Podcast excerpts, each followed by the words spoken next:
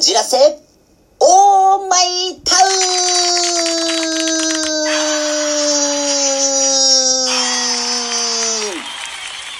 はい、始まりました。フォルツァこじらせ、オーマイタウン。今回のパーソナリティの籔本直之と申します。よろしくお願いいたします。さて、今回も始まりました。フォルツァこじらせ、オーマイタウン。え今回もですね、私、籔本直之が行かせていただきたいんですけれども、まず、一番最初にですね、お便りが来ておりますので、そちらをご紹介したいなと思います。えーっと、こちらのお便りの方は、ラジオネームなしの方ですね。えーお便りありがとうございます。籔本さん、どうも、こんにちは。こんにちは。ユーマ、未確認生物についてのお話がありましたが、動物などで驚いたり、怖かった出来事はありますか？私は小さい頃に犬に噛まれたことがあり、今でも少し苦手です。とのお便りでございます。ありがとうございました。うん、なるほど。動物ですか。うん、私もですね、あの、犬に噛まれたことはないんですけれども、子供の頃、小さい頃ですね、犬にすごく吠えられて、あの、ものすごくちょっと怖いなって思ったことはありますね。でも犬ってそこまで苦手っていうほどでもないんですけれども、私ですね、本当に苦手な生き物はいるんですよ。それがですね、蜂でございます。というのもですね、私、小学校の頃ですね、あの、蜂の巣が近くにあるっていうことに全く気づかないで、その近くで遊んでいたことがあったわけなんですよ。まあ、今ではですね、あの、蜂が、あの、まあ、自分たちのテリトリーに侵入してきた他の動物に対してこれ以上近づくなという警告を最初に出すんですけれども、その当時はもう子供なのでそんな警告わからなかったんですよ。今ではですね、あの、ミツバチ、あ、ミツバチ？えースズメバチか。スズメバチがですね、あの、テリトリーに近づくと、カチカチカチ、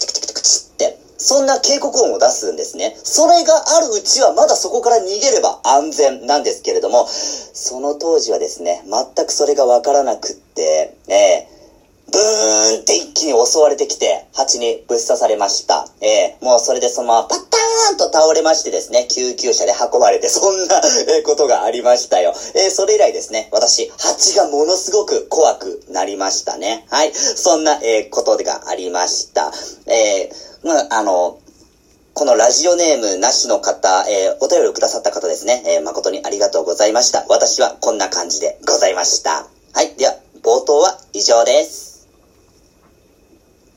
はい。では、ここからですね、私のミニコーナー行かせていただきたいなと思います。私のミニコーナーは、超常現象でございます。さて、そんな超常現象でもですね、今回ご紹介するのは、クリスタルスカルでございます。クリスタルスカル。あれ聞いたことがあるぞっていう方もいらっしゃるかなと思います。こちらですね、映画のインディ・ジョーンズでも題材に使われた、えものでございます。一番有名なものがですね、ヘッジススカル。と呼ばれるものでございますね。あ、ちなみに、クリスタルスカル、名前の通り、水晶ドクロ。水晶で作られたドクロのことでございます。ヘッジススカルというものはですね、え1927年にイギリス領ホンジュラス、まあ今ではベリーズという名前のところなんですけれども、そこのルバートゥンというところで発見されたと言われている、え水晶のドクロでございます。こちらのですね、ヘッジススカルなんですけれども、1970年にですね、一度、えー解析というか調査が行われたんですね。するとですね、1個の水晶から作られたことが判明したそうでございます。さらに、これ、あの、機械を使って加工した跡がないということも分かったそうでございまして、これもしも1個の水晶を手で磨いた場合、300年はかかるんじゃないのかと言われたそうでございます。えーさらに、このヘッジススカルですね、もう一つある特徴があるんですけれども、それがですね、下から光を当てると眼光に光が集中する。さらにその光を1分ほど見ていると催眠状態に陥るそうでございます。さらに他にもですね、太陽の光を当てると虹色に光ったり、ろうそくの炎を当てると紫色に光ったりと、えー、そんな不思議な神秘性があるものなんですけれどもですね、えー、このクリスタルスカル、まあ、ヘジススカルですね、あの、他の大パーツにも、えー、ま、言えることなんですけれども、2008年にですね、えここおかしいんじゃないのっていう、え調査結果が出ました。するとですね、ダイヤモンドの研磨剤で、え、研磨した跡が見つかったりだとか、金属ドリルによる加工痕が見つかったりだとか、これ加工しているものじゃないのか。ということが、えー、判明いたしました。で、なのでですね、このヘッジススカルも昔の人間が作ったものではなく、割と近代の人間が作ったものなんじゃないのかと言われております。まあ、それでもですね、一個の水晶から作られたものであり、さらに、あ、こちらのですね、ヘチススカルなんですけれども、人間の頭蓋骨と全く同じ大きさでございまして、さらに解剖学的に見ても、えー、精密に作られているとというのはですね、この2008年の調査でも全く疑いの余地はないという部分でございます。なので、そういう意味ではですね、昔の人間が作った大パーツではないにしても、あの、工芸品というか、最近の人間が作ったものであっても、ものすごく精密なので、そういった意味ではなかなか学術的にも芸術的にも素晴らしいものだなと私は思います。え、さらにですね、もう一つ、このスカルに関してですね、ある伝説があるのをご存知でしょうか？それがですね、アメリカの先住民の方々に伝わる伝説があるんですね。世界には13個のスカルが存在する。それら全てが集まった時、人類の起源、目的、運命、生命と人類の謎を知ることができ、世界は救われる。という伝説があるんですね。いいですね。こういうオカルトチックな伝説。私、こういうの大好きですよ。はい。えー、このヘッジススカルが果たして本当にその、えー、伝説の13個のスカルのうちの1個なのかはわからないですけれども、現在ですね、一体世界にどのぐらいのこの、えー、クリスタルスカルが見つかっているかご存知でしょうか？はいくつだと思いますか ?5 個でしょうか ?6 個でしょうか？実はですね、なんと、19個も発見されているんですね。19個え、13個よりも多いじゃないか。え明らかに偽物が入っているんだろうなというのはもう、えこの時点じゃなくっても、あの、実物というか写真を見てもこれ偽物なんじゃないのっていうものも多々あったりいたしますね。しかしですね、未だに13個すべてが同じ場所に集まったことは一度もないので、えー、これらはちょっと検証してみる価値があるんじゃないのかなと私は思いました。はい。えー、ではですね、今回のミニコーナーはクリスタルスカルに関してご紹介させていただきました。ありがとうございました。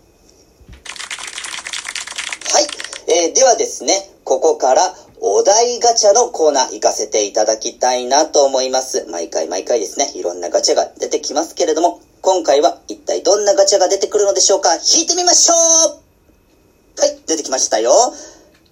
えっ、ー、と、都会暮らしと田舎暮らし、どっちの方が性に合ってる？との、えー、ガチャでございます。